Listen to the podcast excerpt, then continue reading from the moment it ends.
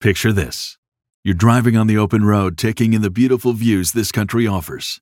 Then, out of nowhere, you hear a noise and your car breaks down. While still frustrating, you feel protected because you have a plan through CarShield. CarShield has helped millions of drivers from having to pay back-breaking car repair costs. All you have to do is call before a breakdown. Plans can pay for expensive repairs on your out-of-warranty car, truck, or SUV. All for CarShield's low monthly rate that never goes up as long as you cover your car. With a plan through CarShield, you get protection on over 5,000 major parts and systems with just a visit to carshield.com/shapiro. I'm talking big money items like your transmission, engine, electronics, and so much more. CarShield is here to keep you moving forward and make car breakdowns and the repairs that follow just a tiny bump in the road. Go to carshield.com/shapiro.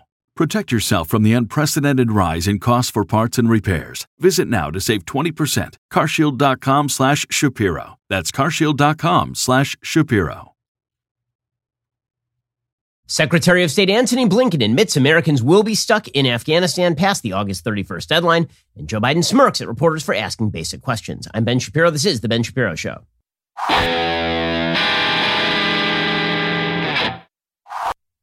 The Ben Shapiro Show is sponsored by ExpressVPN. For peace of mind whenever you go online, visit expressvpn.com slash Ben. We'll get to all the news in just one moment. First, here is your quick reminder. If you're not with Pure Talk USA, you're spending too much money on your cell phone bill. How do I know? Because if you're with Verizon or AT&T or T-Mobile, you are just paying too much. By switching over to Pure Talk USA, your family could be saving over $800 a year, and you have the same exact coverage as AT&T or Verizon or T-Mobile because Pure Talk is on the exact same network as one of the big three, but at a fraction of the price. Switching is as easy as switching out your SIM card. You can keep your phone, keep your number, or get huge discounts on the latest iPhones and Androids. Plus, Right now, you can get unlimited talk, text, and six gigs of data for just 30 bucks a month. And if you go over on data, they're not going to charge you for it. There's a reason Pure Talk is the highest rated wireless company by Consumer Affairs, why they are the preferred wireless partner of AMAC. From your cell phone, dial pound 250, say Ben Shapiro, save an additional 50% off your very first month of Pure Talk USA coverage. Again, you're paying all the overhead for these other big wireless companies. You're also paying for packages you don't really need. Instead, get the data that you need. And if you go over on the data, you're not actually going to have to pay for it. With Pure Talk USA, dial pound 250, say Ben Shapiro, get started today and save an additional 50%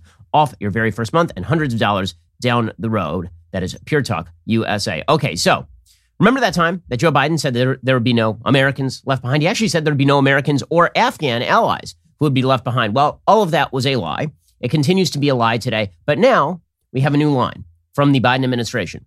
And the new line is if you are still in Afghanistan after the U.S. military leaves, and remember, we left basically with no preparation.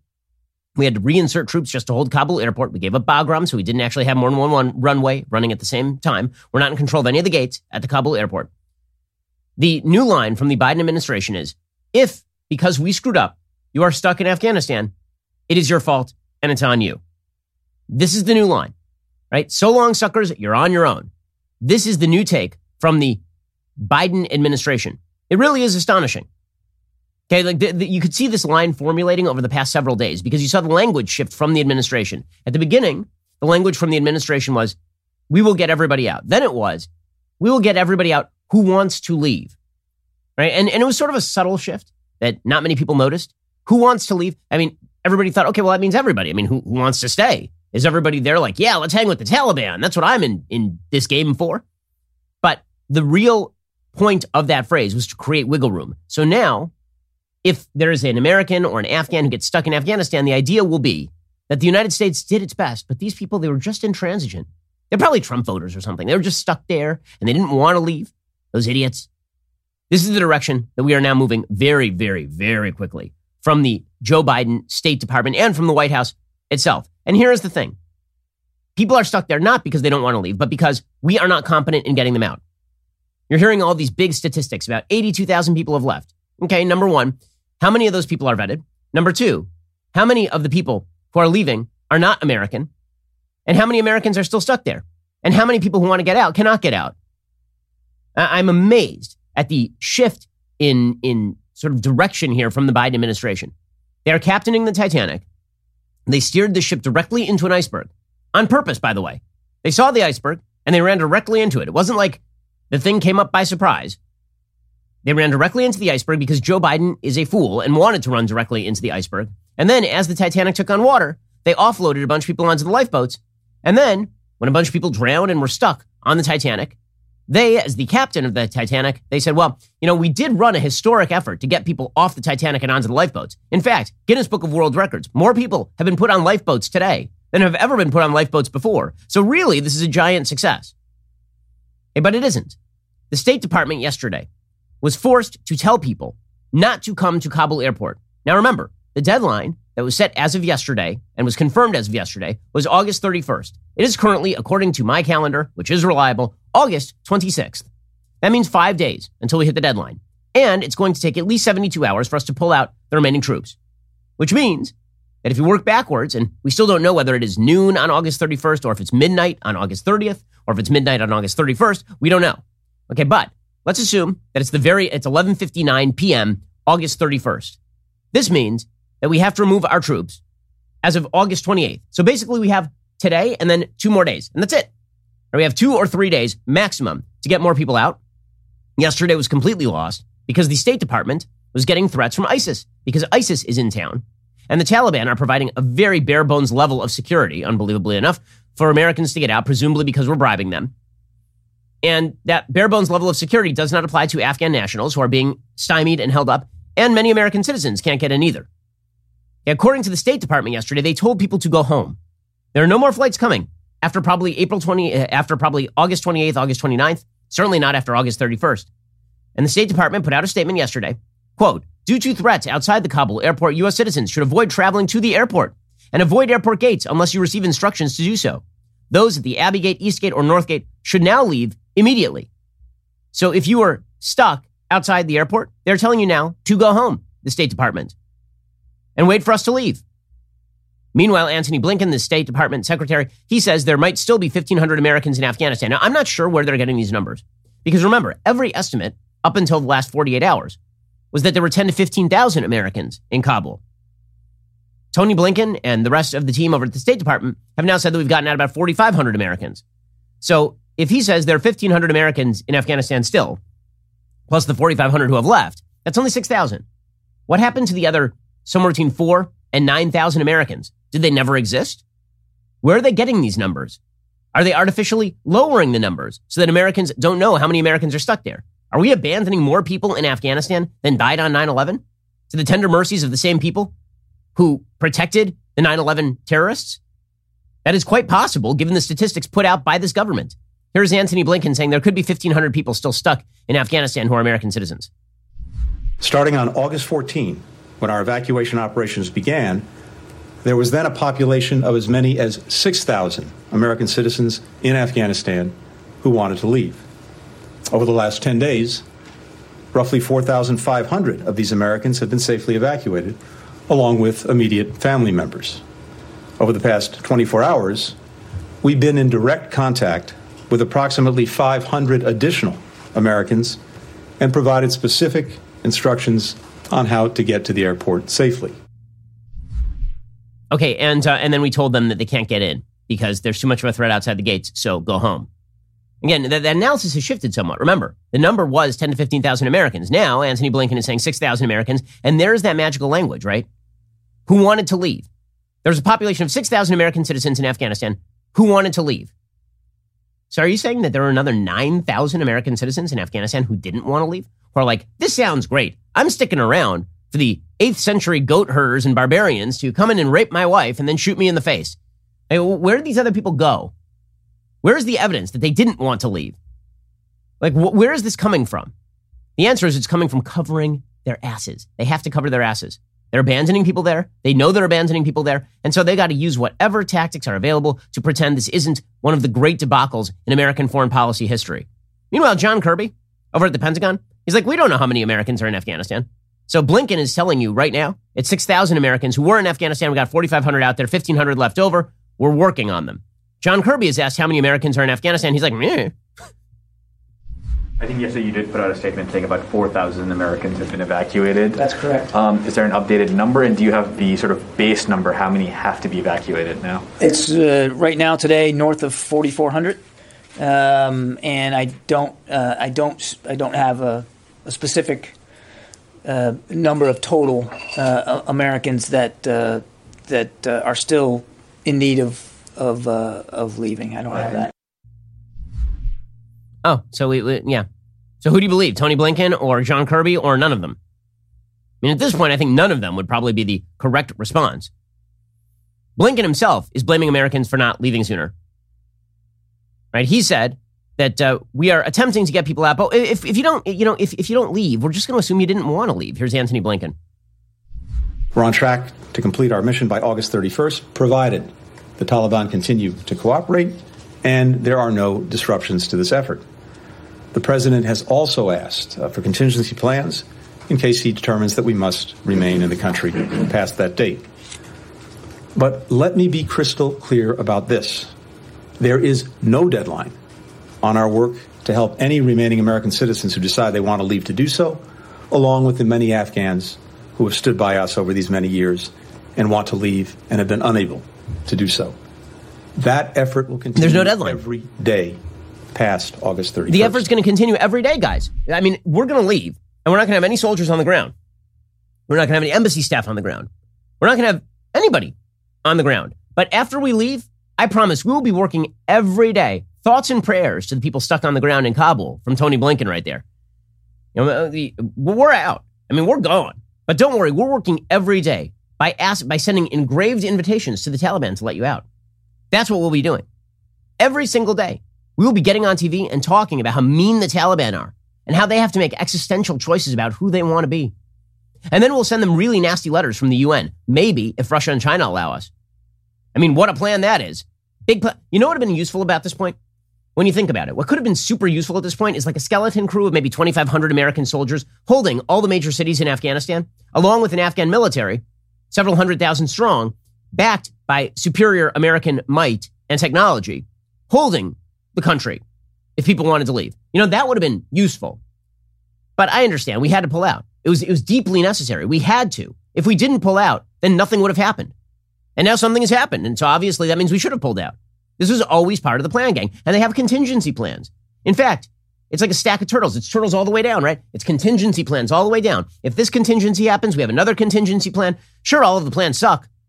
And sure, we caused all of this. And sure, we're botching it in real time. But the reality is, the people who are to blame are the people who are still on the ground, stuck in Kabul. According to the UK Daily Mail, Blinken blamed Americans still on the ground for not leaving fast enough, after first being warned earlier this year to leave Afghanistan as soon as possible, but said there would be no deadline in helping those who still want to leave. Oh, that, that is some cold comfort. He said, We've been reaching out to some Americans, but um, some Americans are not responding, so we'll assume they want to stay.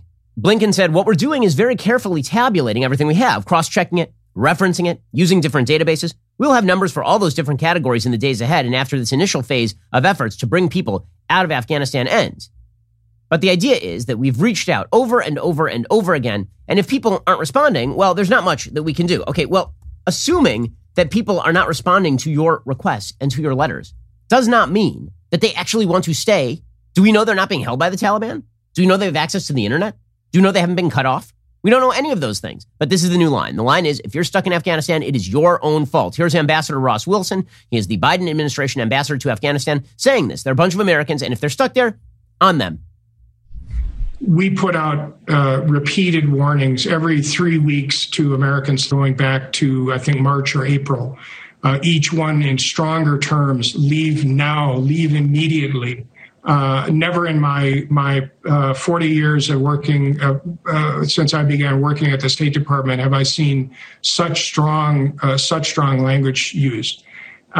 people chose not to leave. That's that's their business. That's their right. Uh, I, I, we regret now that that uh, many may find themselves in a position that they would rather not be in, uh, and we are determined to try to try to help them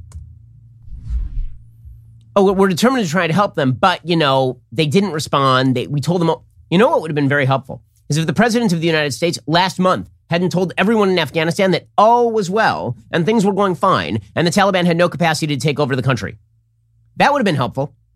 It turns out that when you tell people, you know, you really should leave, it's very important that you leave now. You need to leave. And meanwhile, you're like, everything's going to be fine. It's going to get turned over to the Afghan national government. They're going to be fine.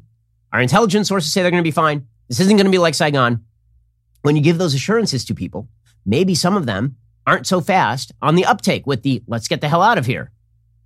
Okay, that is not their fault. That is your fault.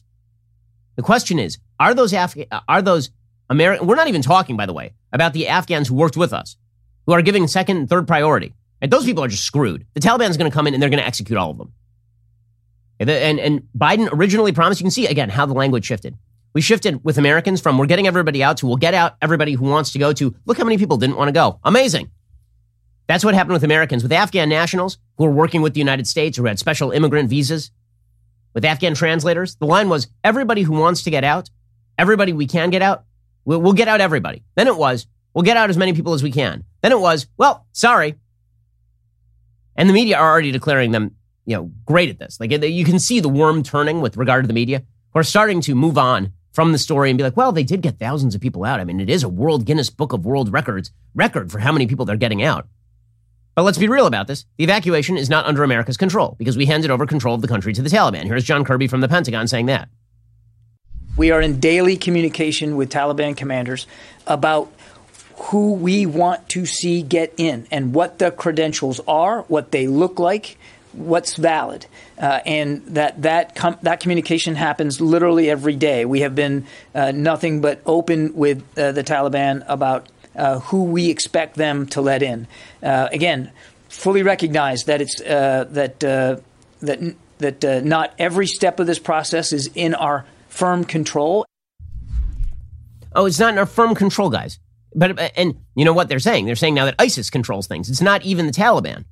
Right? The guys who are even worse than the Taliban are actually in control of our timeline. Here it's ISIS. We have to leave because we're afraid that the Taliban won't hold back ISIS after August 31. We'll get to that in one second. First, let us talk about your personal home security. Well, when I'm on the road, I want to make sure that everything is hunky dory at home. And this is why I use my Ring Alarm security system. I can check what's going on at my house from anywhere at any time. When we moved from California to Florida, one of the first things my wife said is, Let's make sure that we get the ring devices on the house, and thus we did. With my ring alarm security system, I am at ease all the time with regard to my home security. Protect your home the same way that I do with Ring Alarm. Ring Alarm is a powerful, affordable whole home security system you can easily install yourself. It works seamlessly with other Ring products in one simple app. For a special offer, head on over to ring.com slash Ben. It is the perfect way to start your ring experience. Keep an eye on every corner of your house with indoor and outdoor cams. See what is happening directly from your phone. You can protect your home anytime from anywhere with Ring Alarm. So go to ring.com slash Ben. You get a special offer today on a Ring Alarm security kit. You can build a system right for your home, have it up and running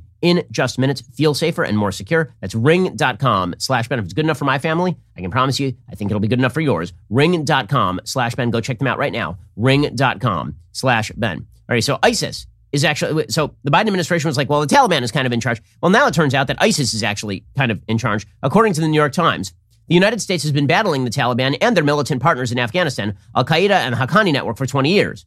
By the way, the Taliban are now providing security for Americans at the airport, and so are the Haqqani network. Yeah, things are going great. But the biggest immediate threat isn't to any of those people. It is Islamic State Khorasan, or ISIS K, the terrorist group's affiliate in Afghanistan. It's like Special K, except Islamic terrorists. Created six years ago by disaffected Pakistani Taliban, ISIS K has carried out dozens of attacks in Afghanistan this year. American military and intelligence analysts say threats from the group include a bomb laden truck, suicide bombers infiltrating the crowd outside Hamid Karzai International Airport, and mortar strikes against the airfield.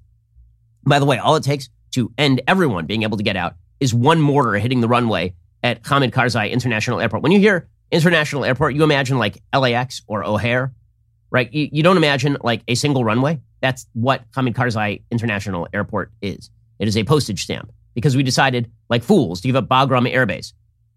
Now, Richard Engel from NBC News, he reported from Afghanistan before any of this went down. And he like went and he was bicycling around Bagram Air Base. There was no one there. He was able to, to you know, look underneath all the trailers. He was able to get into all the storehouses. We just abandoned the place for no reason at all. These threats, coupled with new demands by the Taliban for the U.S. to leave by August 31st, probably influenced President Biden's decision on Tuesday to stick to that deadline. Biden said every day we're on the ground is another day we know ISIS K is seeking to target the airport and attack both U.S. and allied forces and innocent civilians, which is, of course, why the U.S. Embassy on Wednesday warned Americans to stay away from the airport completely. A senior U.S. official who spoke on the condition of anonymity to describe confidential assessments confirmed the U.S. was tracking a specific incredible threat at the airport from ISIS K, which has carried out dozens of attacks in recent years. The threats lay bare a complicated dynamic between the Taliban, Al Qaeda, and Haqqani network and their bitter rival, ISIS K, in what analysts say portends a bloody struggle involving thousands of foreign fighters on both sides. Apparently, there are 8 to 10,000 members of ISIS K in Afghanistan. Afghanistan has now become the Las Vegas of terrorists, of the radicals and the extremists, said Ali Muhammad Ali, a former Afghan security official. People all over the world, radicals and extremists, are chanting, celebrating the Taliban victory. This is paving the way for other extremists to come to Afghanistan. Wait, you're telling me that when we abandon Afghanistan, it's going to become, wait for it, a terror center for people who hate the United States and the West and who might perform terrorists? Why did we go there in the first place again? Anybody can remind me? And Joe Biden told me, by the way, last week that the terror threat in Afghanistan had been quelled. So there was really no reason for American troops to be there at all. Oh, well. Well, the good news is that, as always, this is part of the plan. But it's all part of the plan, isn't it? Well, Jen Psaki was asked about that. Like, what's the plan after the deadline? You say you're going to withdraw everybody by August 31st. So what's the plan, Jen? And uh, her answer was, plan? We don't need no stinking plans. We are looking at a range of options for how we can continue to provide consular support, facilitate departures for those who wish to leave after uh, August 31st. And our expectation and the expectation of the international community is that people who want to leave Afghanistan after the U.S. military depart should be able to do so. Uh, we're, we're working on that. As, as soon as we have more to, pro- to provide to all of you, more information, we will do exactly that. Okay, so as soon as we have a plan that we just pulled directly out of our asses, then we will, we will get that to you. But right now, we don't have a plan beyond that. Well, the good news is the President of the United States is also very sanguine about all of this. In fact, he's joking about it. So yesterday, Peter Alexander asked Joe Biden what he will do if Americans are still in Afghanistan after August 31st. His response, quote, you'll be the first person I call. Took no further questions. Um, so that is a disgusting response right? A, a journalist asks a, the most straightforward question in the world What's your plan after August 31st? And he says, You'll be the first person I call. What a douche. I mean, seriously. They said that Donald Trump lacked empathy. The cruelty was the point. I'm not sure what you would say about this. You got thousands of Americans who are stuck in Afghanistan. You have tens of thousands of Afghans who want to get out who are stuck. By the way, if you look at the video from like the Pakistani border or the Turkish border, you can see that like it's insane. Like the Turkish are in control of some of the borders. You can see that it's completely insane. Like thousands and thousands of people trying to get out and no place to go. Everybody's trying to escape the clutches of the Taliban. And Joe Biden is joking, well, you'll be the first person I call. Will he, though? You wouldn't even call Boris Johnson of the G7. Right? You wouldn't return his phone calls in the middle of this debacle, Joe. How bad is this? The White House actually cut the feed of Biden. I'm not kidding you. The man's not in charge of his own, of his own administration. Hear you'll hear the clip go silent. That's when the White House actively cuts the audio feed of Joe Biden, the president of the United States, because they don't want people noticing that he's a rambling old idiot. Thank you, guys. Thank you.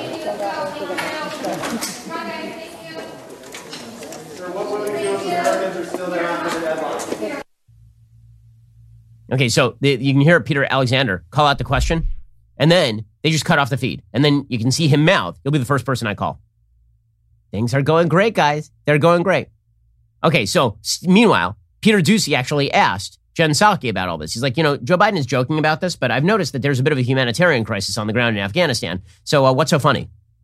At the tail end of the president's remarks today about cybersecurity, he was asked about Afghanistan, and he made a I think joke. Peter asked him that question. The other Peter did, and he made a joke. So, what's so funny? Well, I think the question he was asked, if I remember correctly, was about uh, when he will provide information about a decision on August 31st. I don't want to paraphrase the question if that was an inaccurate description of the question. a lot of people watching. Of course, it's a very important question. Okay, of course, it's a very important question, but he's just joking about it because he likes two scoops of chocolate chip ice cream. Chocolate, chocolate chip. That's his ice cream, guys. The important thing is that he slipped while he was chasing his dog around the bathroom. These are the important things to know about Joe Biden. Meanwhile, I've noticed that um, we've also shifted our stance on what the U.S. military is for and what America's foreign policy looks like with regard to terrorists. So Jen Psaki was asked, um, didn't it used to be said that we were not in favor of negotiating with terrorists, and aren't you now negotiating with terrorists? And Jen Psaki's like, well, yeah, kind of. Why haven't we heard the president say the United States does not negotiate with terrorists? Is that still the U.S. policy? Well, of course it is, Peter, but I would also say that uh, there's a reality that the Taliban is currently controlling large swaths of Afghanistan. Uh, that is a reality on the ground. And right now, our focus and our priority is getting American citizens evacuated and our Afghan partners evacuated. And I would say, given the numbers that we've outlined and briefed for you, uh, that we've had made a great deal of progress in doing exactly that. And we've, we've, I mean, and, and so yes. I mean, the answer is yes. We are negotiating with terrorists because they hold the whip hand over us. Again, there's been a complete reversal here between the, the sort of vision of what the American military is actually for and what Democrats apparently believe the American military is for. Democrats in the aftermath of the Vietnam War, they said, okay, we can't, we can't treat the military like garbage anymore because that was really bad for us politically. So instead, we will treat the military as though they are victims. And so our sole job is to protect the military from actually having to do anything. Every time there's a foreign deployment, our chief goal is to not be in there, right? We're, we're basically a make work program, according to many Democrats. Now, if you ask members of the military, they're not into it. Members of the military know what they signed up for. What they signed up for is to defend American citizens. I can think of no greater situation requiring military defense of American citizens than hundreds, thousands of American citizens stuck behind enemy lines in Kabul, probably 100 yards away from where the American military sits. I mean, that, typically in American history, this would be a good time for America's military might to overwhelm the people who are in the nearby area, pick up the Americans, and then if you want to leave, you leave.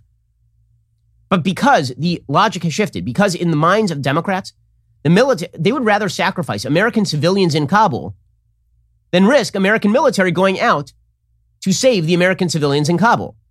That's where we're at right now. And by the way, the logic is so insane that we have now come to the point where the logic was not even, are we going to risk American military lives to save American citizens in Kabul? The logic several months ago was, are we going to leave Americans in Afghanistan where their lives are not at risk or are we going to pull them out in order to say that we protected them? Remember, there have been zero combat casualties in Afghanistan for the United States since February of 2020. You were significantly more likely to die as a cop in Chicago than you were to die as a soldier in Afghanistan between February 2020 and today. And so, what exactly was the logic? And the answer is there was no logic. It is all PR. And in the end, it's about a, a real embarrassment at America having a footprint anywhere. And our enemies know this. And meanwhile, we got planes that are leaving empty from Kabul. There's, a, I mean, we're trying to get people out, and this was one plane that just left from Kabul. All empty seats, completely empty seats. So, what is the Biden administration doing? Well, they're torching people like Erik Prince. So, Blackwater founder Erik Prince reportedly was was charging like 6,500 bucks for people to escape Afghanistan and uh, and Psaki decided that it was time to yell at Erik Prince. I, I have a question. Who would you? Re- Let's say that you are a person trying to escape Afghanistan, and here are your choices: either you pay Erik Prince sixty five hundred dollars to leave, or you stay. Those are your choices. There's no third choice where the American government does its job. Who are you angrier at? Erik Prince for getting you out, or the American government for sucking so much at this that they couldn't get you out? I love the misdirection here. Jen Psaki ready to unleash the unleash the dogs of war on Eric Prince for charging money to get people out of there. By the way, you know who could pay that bill? These folks. We're going to spend, what, $5 trillion this year? You're telling me that we couldn't spend, we couldn't make a bargain with Erik Prince? Spend $5,000 a head to get Americans out of there? Here is, uh, here is Jen Psaki going after Erik Prince anyway. Could you comment specifically, though, on Eric Prince? I mean, he has already made so much money from the Afghan conflict, and now in these sort of final waning days is once again uh, essentially exploiting people in order to make profit. I mean, what is the position of the administration that this is taking place as you are offering flights free of charge? I don't think any human being uh, who has a heart and soul would support uh, efforts to profit off of people's agony and pain as they're trying to depart a country and fearing for their lives. I have a question. What, what about, what would you say about a politician who tried to politically profit off of people's agony and pain by pulling out 2,500 troops for no apparent reason and leaving a country of 38 million people to the tender predations of the Taliban, as well as thousands of Americans behind enemy lines? What would you say about the heart and soul of somebody like that? What would you say about the heart and soul of an administration that is sending empty planes away from Afghanistan rather than just paying somebody to get people out of there? What would you say about that administration? I love the ire that Jen Psaki can muster for Erik Prince. Again, this is not a defense of Erik Prince.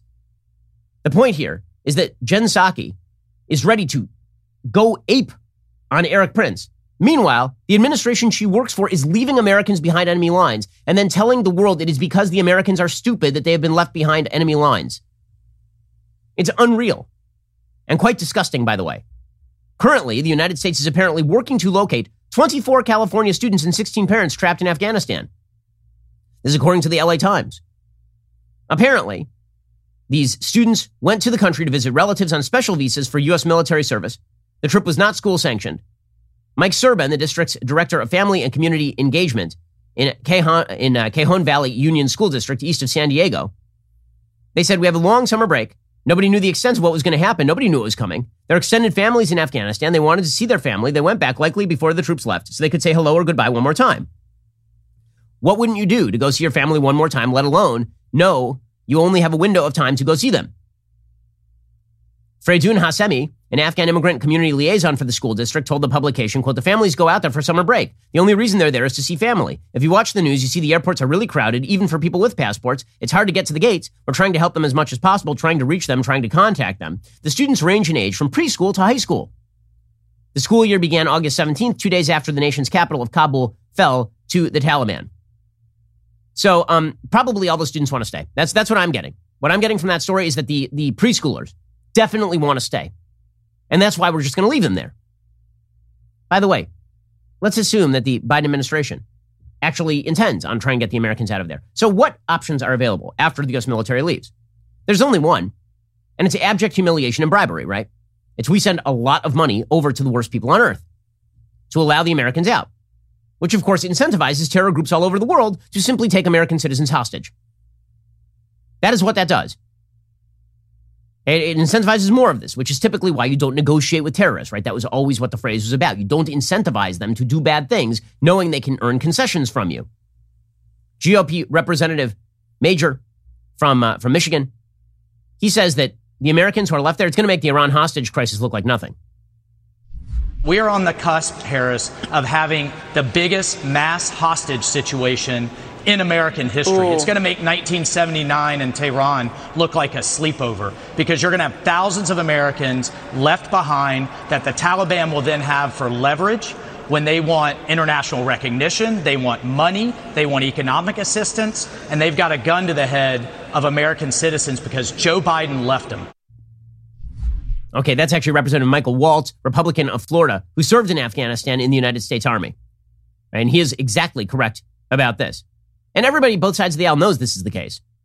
Right? Here is a Democratic representative, Chrissy Houlihan, Democrat of Pennsylvania, and she says the same thing. She says, We're going to leave people behind. Remember that time that uh, the slogan was leave no man behind? And now it's just leave people behind and then blame them? The, the utter disgusting irresponsibility and blame shifting from this. Remember that time that Joe Biden says the buck stops here? Actually, it stops at the preschooler from San Diego who's now stuck with the Taliban. That preschooler didn't return phone calls from the State Department. Effectively, what I'm hearing, and I think many others are hearing, is that we are making progress in the sense that we're escalating the number of people we're able to successfully get out every single day. It, it increases, and that's good news. Uh, but I do think that it's it is worrisome, as we talked about just now, that we probably won't be able to accomplish the mission of leaving no one behind uh, with the timelines that we have. And so uh, I think that the atmosphere and the mood within the um, meeting was bipartisanly one of encouraging the president to reconsider that date. Okay, and he didn't reconsider that date. Democratic Representative Jason Crow of Minnesota, he said the same thing. He said our Afghan allies are stuck back there too. As you look at the new numbers, getting more people on planes, getting more people out, how do you assess the situation right now and what needs to be done? Yeah, I'm not seeing a scenario after all the briefings, the information I've reviewed, both as a member of the Intelligence Committee and the Armed Services Committee, as well as the con- congressional wide briefings that we've received in the last 24 hours. I'm not seeing a path for us to get out our Afghan partners between now and the end of the month. Uh, the numbers just don't add up. Uh, the security situation is deteriorating. It is getting worse. Okay, so I mean, even the Democrats are acknowledging what a disaster this is. Admiral James Stavridis, who of course served in the uh, in the United States Navy and and helped to uh, to preside over the Afghanistan war, he said, "We lost. It's over. We lost, and now they're going to take hostages."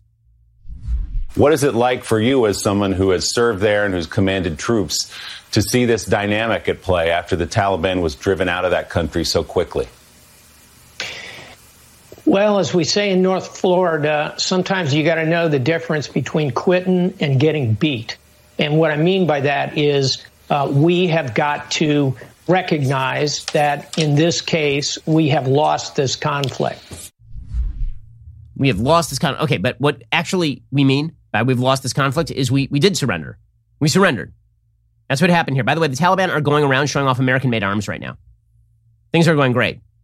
The Taliban are apparently uh, gearing up in literally American uniforms, carrying American guns. They've got American weapons all around them. They're riding American Humvees, according to the Washington Post.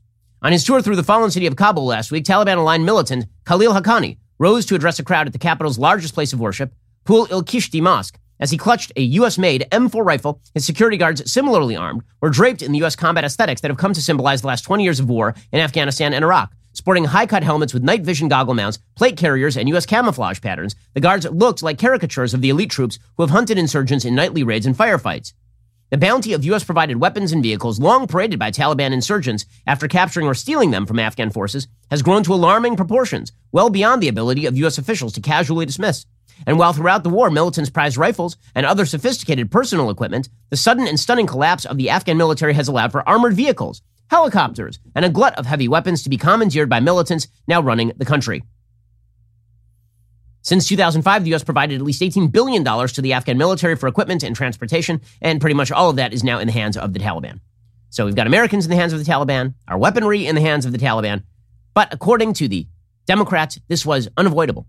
At least Democrats who are willing to stand for the Biden administration. We'll get to that in just one second. First, let us talk about the fact that you could be saving a lot of money on your mail this year. So you don't want to go to the post office and stand in line because why would you? There's really no point. Post office is great, but you can save a lot of time by doing all this stuff at home and save a lot of money as well with stamps.com. You can mail and ship anytime, anywhere, right from your computer. Send letters, ship packages, pay less. A lot less with discounted rates from USPS and UPS. Stamps.com saves businesses thousands of hours and tons of money every year. Here at Daily Wire, we've used stamps.com since 2017. No more wasting our time. Stamps.com brings the same US postal and UPS shipping services directly to your computer. They make it very easy for small businesses to mail and ship.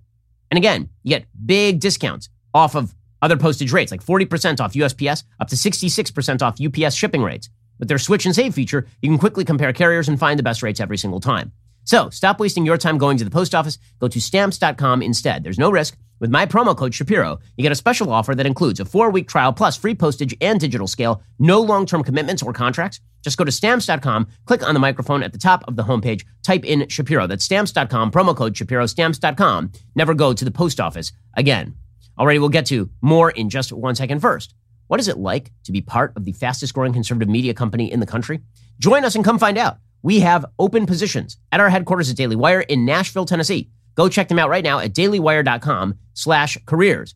Currently, we are looking for a podcast marketing manager to join our marketing team. If you're somebody with a lot of experience and passion for growing podcasts, a creative strategic thinker, and a self-starter, go apply like right now. We are looking to hire. We're also hiring a web marketing specialist to do, well, bunch of technical stuff at dailywire.com. But seriously, if you know how to optimize a web experience, if you've ever done A-B testing, if you're a data loving nerd, if you want to live in Nashville, this is the job for you. Both positions are based in Nashville for in-office work. If you think you're qualified for either role, go apply now to dailywire.com slash careers. Our team is constantly growing, so keep checking that careers page for new opportunities. Also, tonight, we're going to be talking about the debacle in Afghanistan. We're going to be talking about the rise again of lockdowns and curfews and mask mandates in the forever pandemic. We're going to be talking about all of that on Backstage tonight. I'll be there. Jeremy Boring will be there. Michael Knowles, Matt Walsh, Andrew Klavan will all be there. We'll discuss and debate these hot topics and talk about whatever else is on our mind. I have a feeling it's going to be a hot one. It streams tonight at 7 p.m. Eastern, 6 p.m. Central on dailywire.com and on our YouTube channel, Daily Wire. Do not miss it. Now, it's no secret that the truth is hard to come by if you're listening to the legacy media, which is why we started our newest morning podcast, Morning Wire. It's been topping the Apple and Spotify charts since its recent release. It's the only daily news podcast that values your time and the truth. And while we're working overtime to bring you the news you need to know, we need your help to keep the facts trending toward number one. So please subscribe, start listening now to Morning Wire on Apple, Spotify, or wherever you listen to podcasts. Leave a five star review if you like what you hear. You're listening to the largest, fastest growing conservative podcast and radio show in the nation.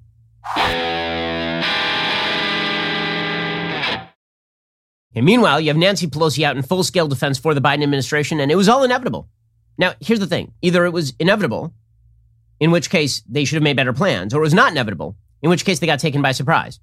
They want to claim that it was both inevitable and also they made excellent plans, which begs the question what's going on over there? If it was inevitable and you made plans, why do things suck so bad? So they're just going to try to ram through this cognitive dissonance, these mutually exclusive positions. Here's Nancy Pelosi, the Speaker of the House, saying this was a tragic situation. It was tragic. Well, how did that tragedy get started, and why is it tragic? And what? What? I've been told it's a great success. So what bad? What? What is bad that is happening there? I don't know. I just don't know. This is a, a, tragic situation. I've been there eight or nine times. Okay? We want to make sure that there's a big bright light shining uh, on Afghanistan if they wish to participate uh, globally in any way. Oh, so your threat is, and the Biden administration's threat is, that if the Taliban turn out to be bad, which I mean, that would be weird if they turned out to be super bad. It would also be really weird if it ended up being a terror haven. Oh, wait, it already is. That'd be strange. So we'll shine our big bright light on there. And then if they do stuff we don't like, you know what we'll do? We'll send them mean letters. You know what we won't do? Put any boots on the ground ever again. You know what else we won't do? Anything useful. What we definitely will do is threaten them with economic sanctions. Because people who have been living in caves for the last 20 years or so, what they are most afraid of is losing the conveniences of daily life. If there's one group of people who are afraid of you cutting off their internet access, it is the Taliban. Those people cannot go without eBay. I mean, they need their OnlyFans, and they need it right the hell now. And if you cut that stuff off, they will immediately start talking about women, women and gender studies over at Afghan University. Okay, don't worry. The, the Democrats have placed their ire in all the right places. So you have Jen Psaki, who's very angry at Erik Prince for charging people to get out of the country. Meanwhile, the U.S. isn't getting people out of the country, at least uh, not all of them. Meanwhile, Nancy Pelosi is very angry. Who is she angry at? She's angry because there were two Congress people, Peter Major from Michigan and Seth Moulton from Massachusetts, who went over and did an, an unplanned junket to Afghanistan to see what the situation is actually on the ground over there. Now, they did it with a minimum footprint. They did not take seats away from people who needed to leave the country. And they came back with some pretty valuable information because we are being lied to day by day by the Biden administration. So it's pretty, I mean, you have Congress people do this sort of stuff all the time, right? Congress has an oversight function of the executive branch. You have Congress people who routinely travel places to make sure that things are happening. This is why you have Congress people travel down to the border, for example. It's why you have Congress people travel over to Europe to make sure that what we say is happening is actually happening at the White House level. Nancy Pelosi, however, is super mad, super angry at Seth Moulton and Peter Major for going over to Afghanistan. Why? Well, because they came back and they told the truth about what they saw, which is that Americans are going to be stuck there after August 31st. Here's Nancy Pelosi mustering all the ire she can in her frail brain in order to uh, in order to get mad at the people who are truly to blame. These two Congress people. When did you learn that Congressman Moulton and Congressman Meijer had traveled to Afghanistan? And, and, is that what prompted your letter instructing members not to travel to the region? Well, It's not just about them going to Afghanistan, but them going to the region because there's a call on our resources diplomatically, politically, uh, militarily, and the rest uh, in the region as well. So this, this is deadly serious. We do not want members to go. It's deadly serious. We don't want members to go into war zones, and we certainly don't want them checking out what's happening over there. Flashback 2007, U.S. House of Representatives Speaker Nancy Pelosi's decision to defy the White House and meet Syrian President Bashar al Assad steps up a tug of war between Democrats and President George W. Bush over foreign policy. Despite Bush's admonitions, the talks were counterproductive and sent mixed signals. Pelosi on Wednesday sat down with Assad, accused by Washington of backing terrorism and adding to Middle East instability. Newly empowered Democrats, already doing battle with Bush over who is really the decider on Iraq policy, are taking a more assertive role on foreign policy.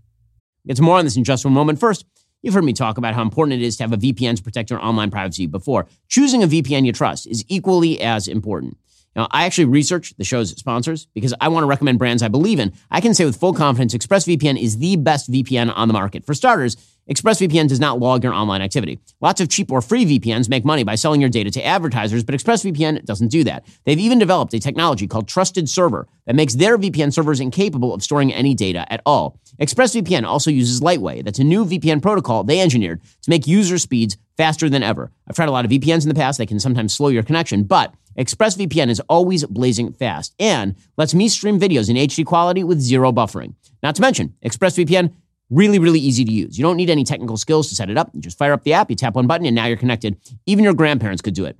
I'm not just the one saying this. It's Business Insider, The Verge, a lot of other tech journals. They rate ExpressVPN as the number one VPN on planet Earth. Protect yourself with the VPN I know and trust. Use my link at expressvpn.com slash Ben today. Get an extra three months free on that one-year package. That's expressvpn.com slash Ben, expressvpn.com slash Ben to learn more.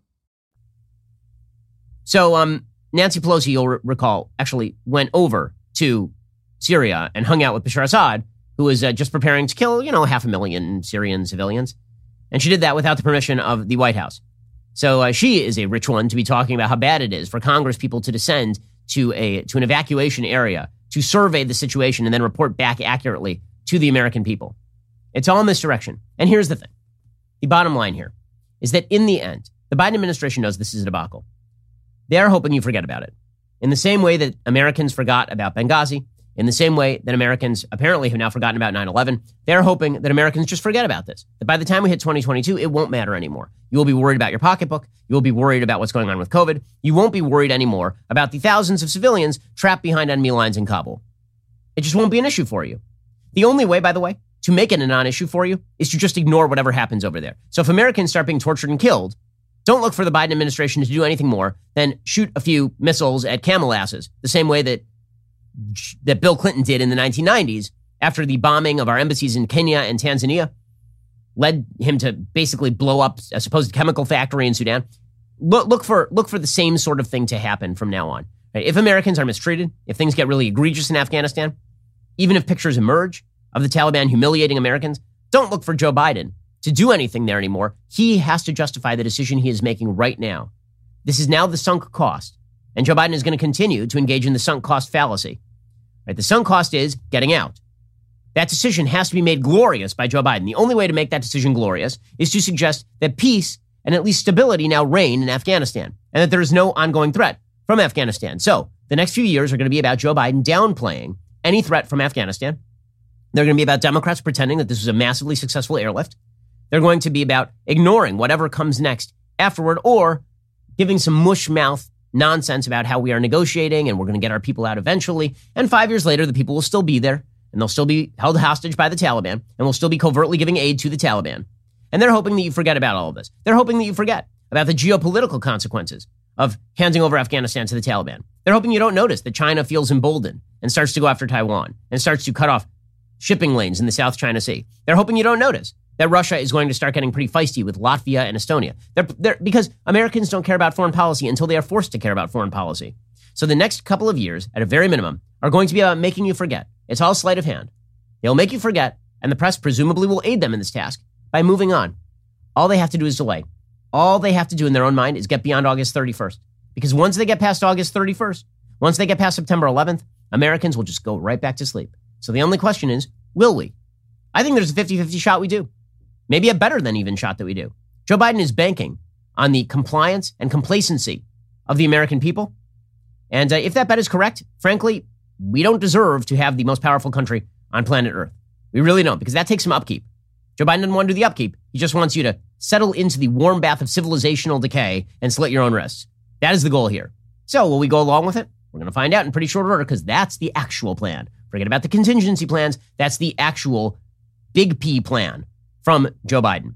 Alrighty, we'll be back here later today with an additional hour of content. Coming up soon is the Matt Walsh Show airing at 1.30 p.m. Eastern. Be sure to check it out over at dailywire.com. I'm Ben Shapiro. This is The Ben Shapiro Show. If you enjoyed this episode, don't forget to subscribe. And if you want to help spread the word, please give us a five star review and tell your friends to subscribe too. We're available on Apple Podcasts, Spotify, and wherever you listen to podcasts. Also, be sure to check out the other Daily Wire podcasts including The Andrew Klavan Show, The Michael Knowles Show, and The Matt Walsh Show. Thanks for listening. The Ben Shapiro Show is produced by Elliot Feld. Executive producer Jeremy Boring. Our supervising producer is Mathis Glover. Production manager Pavel Wydowski. Associate producer Bradford Carrington. Post producer Justin Barber. The show is edited by Adam Sayevitz. Audio is mixed by Mike Coromina. Hair and makeup is by Fabiola Cristina. Production assistant Jessica Kranz. The Ben Shapiro Show is a Daily Wire production. Copyright Daily Wire 2021. The Republican governor of South Dakota has accused me of horrible misogyny because I criticized her. Also, Dylann Roof's death penalty sentence was upheld yesterday, and yet we haven't heard any of the anti death penalty advocates on the left protest the decision, funny enough. Also, a freshman orientation seminar at a university claims that straight white Christians are natural oppressors. And finally, DoorDash delivery drivers are calling for higher wages and better tips, but do they really deserve it? Is the question. We'll discuss that and so much more today on The Matt Walsh Show.